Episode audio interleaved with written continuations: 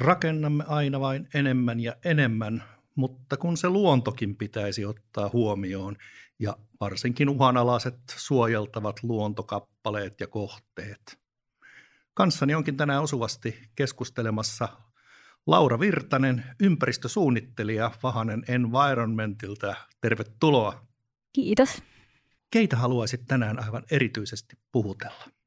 Tietenkin kaikkia ihmisiä, niin meidän asiakkaita kuin sitten ihan, ihan siis kuntalaisia ja luonnonystäviä. Aivan totta, siis suuret asiat tehdään yhdessä. Ne ei ole kenenkään yksittäisen ihmisen tai tahon niin asioita, vaan ne on meidän kaikkia yhteisiä asioita. Mutta jos tästä massasta nostetaan esille niin kuin vähän tärkeämpiä tahoja, niin mitä ne voisivat olla? Esimerkiksi mainitsit asiakkaat, niin keitä he voisivat olla? No meillä asiakkaat on ollut pääasiassa siis, niin kuin mainitsinkin, kuntia ja sitten on myös ollut ihan yksityisiä yrityksiä. Vähemmässä määrin myös niin kuin pienempiä järjestöjä. Okei, joo. Yksi, voisin kuvitella, että esimerkiksi yritysmaailmasta, niin mitä suurempi, niin toisaalta sitä suurempi vastuukin, eikö totta? onko teillä kontakteissa niin ihan, ihan tämmöisiä megaluokan yrityksiä, jotka vois, joilla olisi niin kuin suuri ympäristövastuu toimintansa ansiosta? Siis ky- kyllä meillä on asiakkaina yrityksiä, joilla on myös niin kuin mahdollisesti su- niin kuin suuria ympäristövaikutuksia. Voisi varmaan mainita ainakin tämän Keliberin kaivoshankkeen. Niin, Kaivosala on kyllä. Ja todellakin niin kaupungit, kunnat, niin, niin heillä on tärkeä asema tässä. Ja useinhan tilanne näyttäytyy ainakin niin kuin sanomalehtiä ja viestimien sivulta sellaisilta, että no niin, nyt ne meinaa rakentaa tänne Natura-alueelle jotain tai suuri hanke menee puihin sen takia, että sieltä löytyy nyt se yksi liito-oravan papana. Minkä tyyppistä todellisuutta kuitenkin niin tämä työ on ympäristön hyväksi ja jos ajatellaan niin just näitä suojeltuja lajeja, niin onko se näin yksi oikosta, mitä viestimissä joskus näyttäytyy? No kyllähän nämä niin uhanalaiset lajit niin yleensäkin olisi hyvä ottaa mukaan ihan niin kuin hankkeen alusta, alusta alkaen, että yleensä niin kuin, kun hankkeesta päätetään, että sitä lähdetään toteuttamaan, niin kyllä se sitten lähtee siitä, että selvitetään, mitä me tiedetään siitä hankealueesta. Että tiedetäänkö, että siellä esiintyy jo jotakin lajeja, tai onko siellä mahdollisesti niin kuin potentiaalista elinympäristöä – uhanalaisille lajeille, suojeltaville lajeille. Että hankkeesta vastaavalla on kuitenkin se velvollisuus olla, olla näistä asioista selvillä. Aivan oikein ja itse asiassa tässä olisikin varmaan seuraavaksi tai aluksikin hyvä puhua ensin tästä koko lainsäädännöllisestä kehyksestä, laista ja asetuksista. Mitäs ne sanoo uhanalaisista lajeista ja rakentamisesta ja minkälaisia velvoitteita ne asettaa kaiken kaikkiaan meille? Joo, eli erityisen tiukasti suojeltuja meillä on nämä EUn luontodirektiivin liitteen neljä lajit. Ja luontodirektiivihän on Suomessa toimeenpantu luonnonsuojelulailla. Ja näistä direktiivilajeista Suomessa esiintyy yhteensä 48, joista 23 on nisäkkäitä. Ja näitä suojeltuja nisäkkäitä on esimerkiksi kaikille tuttu liito-orava – sitten saukko, saimaan norppa, susi ja kaikki lepakot. Okei. Niin kuin e- esimerkkeinä. Joo. Ja lisäksi luontodirektiivin perusteella on tiukasti suojeltu yhdeksän peruslajia, kuusi sudenko- sudenkorentolajia, kuusi kovakuoriaislajia ja kaksi sammakkoeläinlajia. Sitten on vielä niin kuin matelioista kangaskäärme ja niilviäisistä vuollejokisimpukko. Kaikki direktiivilajithan ei kuitenkaan ole Suomessa uhanalaisia, mikä on sinänsä positiivinen asia, että niiden suojelussa ollaan onnistuttu. Okei, eli toisin sanoen meillä on sellaisia direktiivilajeja, jotka vaikuttaa olennaisesti rakentamiseen, jotka täytyy erityisesti ottaa huomioon, vaikka ne eivät olekaan uhanalaisia. Eikö totta? Siis kyllä, kyllä se näin on, että esimerkiksi viita, sammakkoa ja saukkoa ei ole, ei ole, ei ole luokiteltu enää uhanalaiseksi. Okei. Aikamoinen kirjo ja määrä kyllä kieltämättä. No hyvä, jos tällaista lajia esiintyy jollain alueella, jonne on ollut tarkoitus rakentaa jotain, niin, niin miten niihin tulee suhtautua? Onko ainoa vaihtoehto se, että pysykää poissa, antakaa meidän olla rauhassa? No siis näiden näin kutsuttujen direktiivilajien lisääntymis- ja levähdyspaikkojen hävittäminen ja heikentäminen on, on siis kielletty. No niin, se on selkeää puhetta. Eli ja sitten tämä luontodirektiivi, niin se suojelee elintavoiltaan ja vaatimuksiltaan hyvin, hyvin erilaisia lajeja. Joo, Et sitten tämä niiden lisääntymis- ja levähdyspaikan rajaaminen ja sallittujen toimien määrittely on siis hyvinkin lajikohtaista. Ja tämmöiseen niin kuin lisääntymispaikkaan, pesäpaikkaan, niin siihen voi kuulua myös niin kuin ne lähialueet, joista niin kuin ne jälkeläiset on, on riippuvaisia. Ja lisäksi sen niin kuin lisääntymis- ja levähdyspaikan tulee vielä olla säännöllisesti käytössä. Ahaa, okei. Okay. Eli toisin sanoen, jos joku näistä mainituista lajeista niin käyttää hyvin vaihtelevas määrin lisääntymispaikkoja ja sattuu osumaan juuri yhden kerran jonnekin, niin, niin se on ihan toinen juttu kuin että se olisi siellä pysyvästi. Kyllä. Just, just. Aivan oikein. Itse asiassa mulle tuli tässä mieleen nyt, kun tota, mainitsit näinkin monenlaisia lajeja, niin olenko oikeassa, jos sanon, että tarkoitus on säilyttää nimenomaan luonnon monimuotoisuus? Siis kyllä, kyllä siihenhän tällä tähdätään.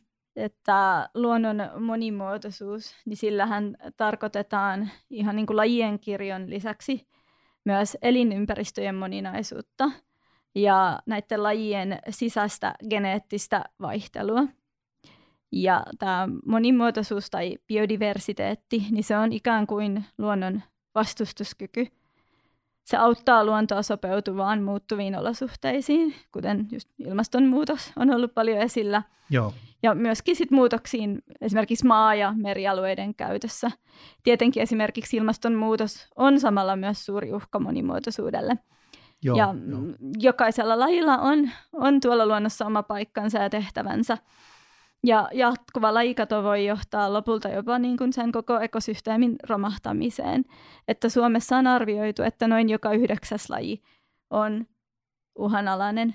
Toisaalta me ei pystytä tätä uhanalaisuutta arvioimaan kuin ehkä niin kuin puolesta Suomen lajeista. Joo, joo, joo. Ja itse asiassa tässä samassa lajikirjossahan on mukana myös me, ihminen, eikö totta?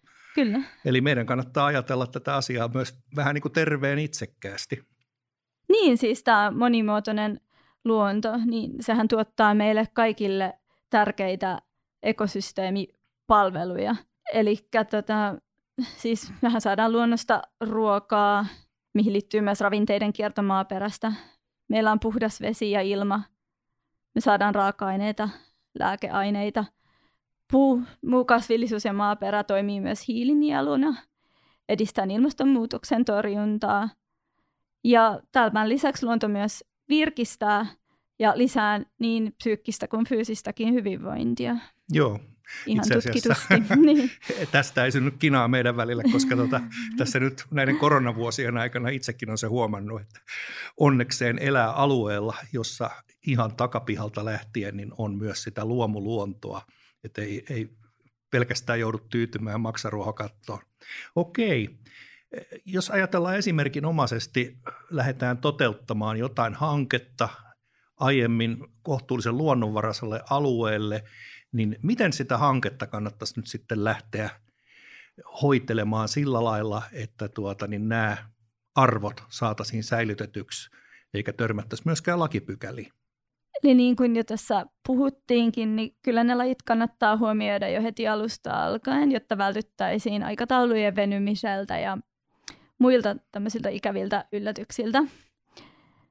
Eli yleensä tosiaan niin tätä työtä aloitetaan selvittä, niin kuin tutustumalla olemassa olevaan tietoon, kuten tehtyihin luonto- ja lajiselvityksiin ja havaintoihin, joita useimmiten saadaan elykeskuksilta tai kuntien luonnonsuojeluasioista vastaavilta. Jos aiempia tietoja ei, ei löydy, niin sitten se luontoselvitys teetetään tarvittaessa asiantuntijalla, mikäli on se epäilys, että siellä alueella voisi tätä uhanalaista lajia kuitenkin esiintyä, esimerkiksi sillä perusteella, että se on elinympäristönä sille sopiva. Tästä tuli muuten hei mieleen se, että tuota, näitä selvityksiä varmaan on tärkeää tehdä just oikeaan aikaan vuodessa, eikö totta? Siis kyllä, kyllä. Että nämä selvitykset on no tosiaan niin kuin lajikohtaisia ja esimerkiksi viitasammakoita, niin niitä havaitaan keväällä niiden soidin aikaan. On mahdollista kuulla sitä niiden soidin ääntelyä. Ja esimerkiksi perhosilla, niin, niin niillä on niin tavallaan tämmöinen lentoaikataulu. Ja korennoilla myös kesällä, joo, milloin joo. ne on niin luotettavimmin havaittavissa. Eli kun suunnittelee hankkeen aikataulua ja sitten varaa kalenteriaikaa näille selvityksille, niin ei ole paljon hyötyä, jos se on niin kuin joulutammikuussa. että, tuota, että tämä täytyy ilmeisesti ennakoida aika todella hyvissä ajoin. No ky- kyllä, että siitä voi tulla sitten, sitten viivästyksiä, jos vaikka syksyllä todetaan, että jokin laji, mikä on luotettavimmin havaittavissa kesällä, niin joo, pitäisikin joo. selvittää. Joo.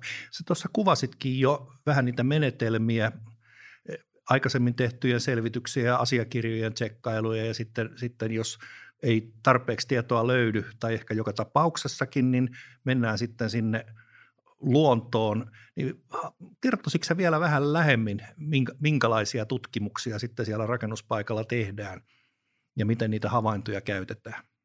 Joo, eli sen, no senkin voisin vielä sanoa, että monestihan näitä selvityksiä myös siis, vaikka niitä olisi olemassa, niin ne vanhentuu myös niin kuin melko nopeasti. No joo, sitten monesti just. on myös niin kuin syytä, syytä päivittää jo olemissa oleviakin selvityksiä. Mutta niin liito-oravien kohdalla niin tarkastellaan sitä niin kuin eliny, elinympäristön potentiaalisuutta ja sitten sit just näitä niiden niin kuin papanapuita – esimerkiksi sitten vuolejokisimpukkoita, niin niitä, siis, niitä sukelletaan. Ja viitasammakoista ja mainitsinkin, että niitä etsitään sen äänen perusteella. Joo, joo, kyllä. Ja myös tietysti lintuja niin sitten äänien ja näköhavaintojen perusteella. Joo. Miten sitten tuota, niin kun tuloksia on saatu, niin miten niitä hyödynnetään sitten, tai miten eri osapuolet sitä, niitä hyödyntää? Rakennustyöhön ryhtyvät, sitten ne, jotka istuu pykälien takana, viranomaiset, päättäjät, näin poispäin. No niin siis no, merkittävintä on sitten tietenkin, että mitä niistä selvityksistä niin löydet, löydettiin. Totta, joo, löydettiin. aivan totta, kyllä. Toki, mutta tuota, sitten niin kuin lajista riippuen, niin sitten aletaan miettimään, että, että miten tämä hanke voisi siihen lajiin niin kuin vaikuttaa ja millä näitä vaikutuksia voitaisiin sitten niin kuin estää, tai, estää tai lieventää. Okei. Voisitko sä kertoa esimerkin elävästä elämästä tai sitten tota, niin voidaan simuloida sitä, vaikka leikitään ensiksi, että, että tuota rakentamisalueelta tai sitten välittömästi lähialueelta, niin on löytynyt joku, joku laji, joka nyt ei ole ihan niin uhanalainen, mutta että sen olosuhteista kuitenkin pitäisi jollakin tavoin pitää huolta. Todennäköisesti sen elinympäristö jollakin tasolla vaarantuisi. Ajatellaan tästä lievää esimerkkiä, niin miten sitä rakennushanketta mahdollisesti tulisi muuttaa, että tuota, päästäisiin uuteen kestävään tasapainoon tämän lajin kanssa. Olinko varmasti tarpeeksi epäselvä? No siis uhanalaisten lajien kohdalla, niin ensin sel, niin kuin selvitetään, että voitaisiko se hanke mahdollisesti toteuttaa jollakin muulla tavalla, mistä ei aiheutuisi tälle suojelulajille haittaa. Se ei kuitenkaan monissa tapauksissa ole mahdollista. Niin joo, aivan totta. Siis mulle tuli esimerkiksi mieleen, että okei, jos meillä on valtava laaja rakentamisalue, jolle ei ole tarkoitus rakentaa kovin paljon, että sinne on, sijoitetaan joku joku tuota, niin esimerkiksi pienmuotoinen teollisuusrakennus, niin, niin se voitaisiin sijoittaa jollekin toiselle kulmalle tonttia ja säilyttää esimerkiksi joku tärkeä alue siltä tontilta. Voitaisiinko ajatella näin? siis voidaan, voidaan ajatella niin, niin, että siirretään toimintoja, mutta usein se ei ole kuitenkaan sen kokonaisuuden kannalta niin kuin välttämättä, niin jos puhutaan yritykselle, niin, niin, niin kuin kannattava, kannattava ratkaisu. Joo, Mutta siis edelleenkin, että sit jos tälle hankkeelle ei löydy vaihtoehtoista toteuttamistapaa, mutta se hanke katsotaan kuitenkin yleisen edun mukaiseksi, niin silloin ely voidaan hakea tämmöistä poikkeuslupaa. Okei, joo. Ja yhtenä esimerkkinä voisin mainita ihan tämän jokeri pikaraitiotien, joka tuossa meidänkin vieressä rakentuu, Aivan. niin se esimerkiksi on semmoinen niin kuin yleisen edunmukainen hanke, jonka linjauksia on, on hankala lähteä muuttamaan, että siellä on, on on muistaakseni liito-oravan kohdalla haettukin poikkeus. Joo, joo. Eli toisin sanoen nyt tuotetaan tälle liito-oravalle paikallista haittaa, mutta sitten vähän niin kuin suuremmassa mittakaavassa niin voidaan katsoa, että se on hyväksyttävä se. No joo, sitten vielä niin kuin, että jos ensin tarkastellaan sitä, että, että, että voidaanko tämä hanke niin tämän poikkeusluvan saa, saa siinä tapauksessa, että hankkeelle ei ole niin kuin toista hyväksyttävää toteuttamistapaa. Se hanke on yleisen edun mukainen.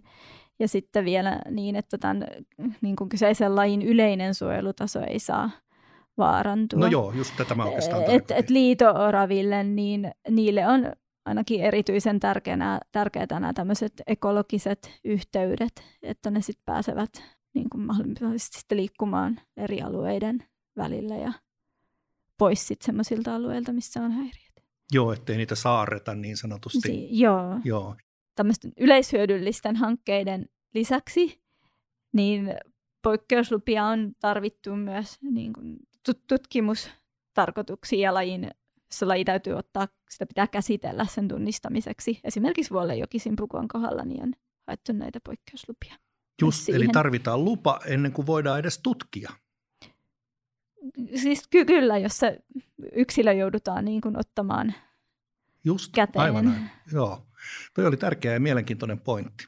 Ja tuossa äsken kävi mielessä, että, että nämä haasteet varmaan tulee suuremmiksi ja kuumemmiksi sitä mukaan, mitä rakennusympäristö tiivistyy. Et vähän harvempaa ja huokosempaa asutulla seudulla, niin saattaa olla, että nämä ongelmat onkin ehkä vähän vähempiä kuin kovasti tiivistyvässä rakennetussa ympäristössä. Mikä on sun kokemus tästä? No jo, siis kyllä, että kyllä harvemmin asutuilla seuduilla niin helpommin sit löytyy niitä niin kuin korvaavia elinympäristöjä näille Joo. eliölajeille. Joo. Mutta me ollaan tässä puhuttu direktiivilajeista ja mulla on semmoinen aavistus, että vielä sen ulkopuolelle on jäänyt paljon suojeltavaa ja mielenkiintoista ja hyvää, niin kerropa vielä niistä. Joo, näiden mainittujen eläinlajien lisäksi niin luontodirektiivissä on myös mainittu 32 Suomessa esiintyvää putkilakasvilajia. Ja lintujen suojelustahan on säädetty sitten vielä erikseen EUn lintudirektiivissä. Ja sitten näiden niin kuin direktiivilajien lisäksi niin vielä meidän luonnonsuojelulailla voidaan erikseen suojella uhanalaisia lajeja, jos ne on vaarassa hävitä Suomessa. Mitä lajeja esimerkiksi tähän kuuluu? Esimerkiksi lahokaviosammal on semmoinen, Just, okay. mikä on ollut, ollut näkyvillä. Ja se kannattaa myös aina muistaa, että, että yksittäisiä lajeja suojelemalla suojellaan myös kokonaisia elinympäristöjä, eikä kyse ole koskaan loppujen lopuksi vaan yhdestä lajista. Joo, kyllä. Tuota, sä mainitsit äsken ely Mitä muita viranomaisia ja lupakäytäntöjä niin, niin on tällaisessa uhanalaisten lajien suojelussa rakennushankkeiden yhteydessä? Mm, tota, siis kyllähän uhanalaiset lajit, niin kyllähän ne niin kuin kaavoituksen yhteydessä pyritään huomioimaan. Joo, joo. Joo, totta. Ja kaavoitushan onkin erittäin keskeinen työkalu, niin kuin kunnat ja kaupungit niin määrittävät aluetta. Et siinä vaiheessa varmaan joudutaan tekemään niin kuin äärettömän keskeinen osa tätä suojelutoimenpiteitäkin tai to- toimenpiteitä. Kyllä, kyllä. Joo, joo. No sitten tämä suuri kysymys, että estääkö suojellun lajin löytyminen aina hankkeen? No se ei estä aina, ei estä aina lähes, lähellekään hankkeen toteutumista, mutta se vaatii kuitenkin usein niin korvaavia toimenpiteitä. Just, just. Itse asiassa kerroitkin äsken tuosta jokerihankkeesta ja liitooravasta, että miten siinä sitten etsittiin se kompromissi, mutta minkälaisia muita toimenpiteitä voisi vois sitten tulla kyseeseen, jos huomataan, että tässä nyt luonnon ja ihmisen tai rakentajien edut niin jollakin lailla kolahtaa vastakkain, niin, niin, niin mitä, mitä toimenpiteitä voidaan tehdä sen suojeltavan tai uhanalaisen lajin hyväksi? No se voisi olla esimerkiksi korvaavien elinympäristöjen luomista. Et esimerkiksi viitasammakoille tiedän, että on, on niin kaivettu korvaavia lammikoita ja myös perhosille voidaan niin kuin rakentaa tämmöisiä uusia, missä on niille soveltuvaa kasvillisuutta. Okei. Kestääkö kaikki lajit yhtä hyvin tämmöisen, mitä mä nyt sanoisin, eksoduksen siir- siirron paikasta toiseen tai niin, eikö se merkitse lajin siirtymistä ainakin niin kuin lähietäisyydelle joka tapauksessa? jos rakennetaan korvaava paikka?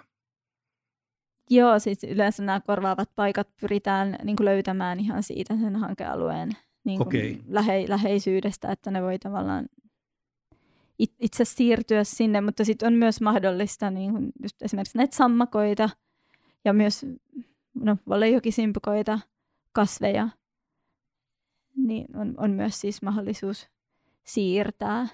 Ja, ja sitten niille pyritään löytämään niin kuin semmoinen mahdollisimman niin kuin vastaava ja soveltuva elinympäristö. Joo, joo. Onko tällaisesta toimenpiteistä kuinka paljon kokemuksia jo, ihan käytännön kokemuksia, ja sitten kuinka hyvin ne on onnistunut?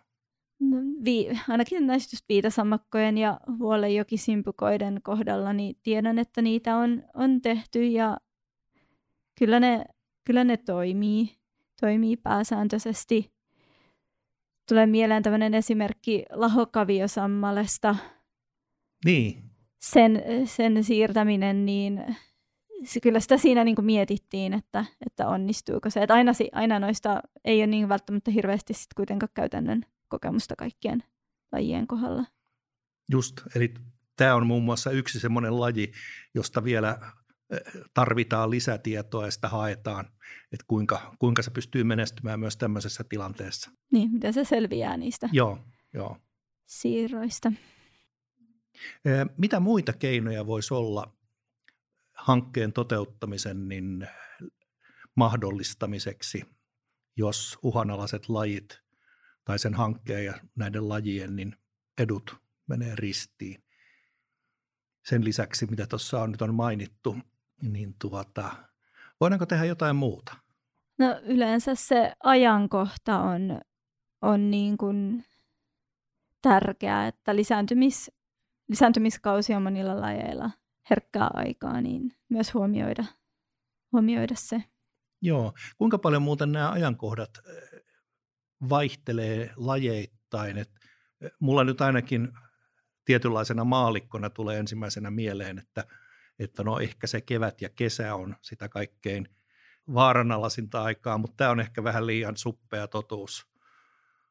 Jos ajatellaan eri lajeja, niin ehkä niillä on vuoden kierrossa niin erilaisia ajankohtia, jolloin niitä ei kannattaisi häiritä. Kyllähän ne kevät ja kesä on sen niin kuin, okay. lajien lisääntymisen kannalta niin kuin sitä, yleisesti sitä niin kuin, merkittävintä aikaa. Joo, mm. joo. Mikä on sun kokonaisnäkemyksessä tilanteesta juuri tällä hetkellä Suomessa? Et kuinka hyvin näitä asioita osataan ottaa huomioon? Ja voisiko peräti nostaa esille joitain toimijoita tai henkilöitä, jotka olisi erityisen valistuneita tässä suhteessa? Joo, no siis mun mielestäni siis yleensä niin meidän asiakkaat kyllä ottaa nämä asiat hyvin huomioon ja suhtautuu niihin kyllä täydellä vakavuudella. Joo, se kyllä kuulostaa hyvältä, koska tota, niin, noin niin kuin maallikkona äkkiä ajatellen, niin, niin, niin näkee mielessään semmoisia hirveitä uhkakuvia, että asiakkaat niin peittelevät ja eivät halua tehdä mitään selvityksiä, vaan äkkiä vaan paikat sileeksi niin, ettei kukaan ehdi, ehdi väliin estämään meidän hienoa hanketta. Mutta tämä on siis ilmeisesti nyt hyvin eh, tämmöinen värittynyt ja epätosikin ehkä. Ky- kyllä mä näin sanoisin, että kyllä tänä päivänä niin kun ollaan, ollaan valistuneita ja välitetään, välitetään luontoarveista. Hyvä, joo. Onko jotain sellaisia ihmisryhmiä, joille me voitaisiin niin jakaa tätä valistusta ja tietoa enemmänkin vielä? Ja sitten jatkokysymys, niin mitkä olisi semmoisia houkutteita, herkkupaloja ja porkkanoita niin, että, että vielä useampi kiinnostuisi näistä asioista ja osaisi ottaa niitä huomioon arjen elämässään? Siis kunnillahan on ja kaupungeilla niillähän on jo lähtökohtaisesti yleensä hyvin tietoa olemassa ja on niin kuin asiantuntijat sitä varten, että varmastikin niin kuin yritykset sitten saattavat tarvita enemmän niin kuin vaikka konsultti, konsulttiapua niiden merkittävien lajien niin kuin tunnistamiseen ja selvittämiseen. Joo, joo, mutta hyvä juttu kuitenkin, että jos sitä halua on siihen. Kyllä.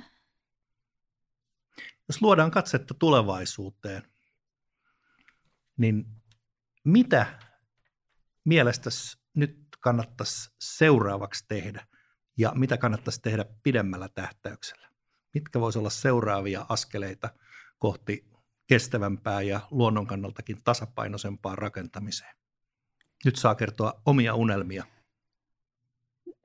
Ainakin ilmaston suojelemiseksi on tehty monissa kaupungeissa ja muissakin organisaatioissa ilmastotiekarttoja, jotka tukevat luonnon monimuotoisuutta – Vahanen on ollut mukana työryhmässä tekemässä teknologiateollisuuden biodiversiteettiselvitystä ja työstämässä linjauksia, tavoitteita ja etenemismallia yrityksille.